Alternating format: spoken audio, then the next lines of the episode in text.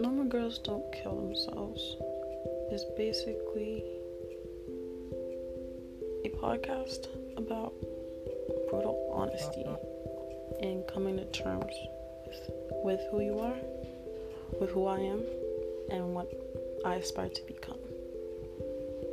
Yeah, the title seems like a little provocative. My life is provocative, and uh, that's what makes it what it is. It's not just my story, it's a story that all of us share. Because, in a way, all of us are normal teenagers. Hopefully, we choose not to kill ourselves.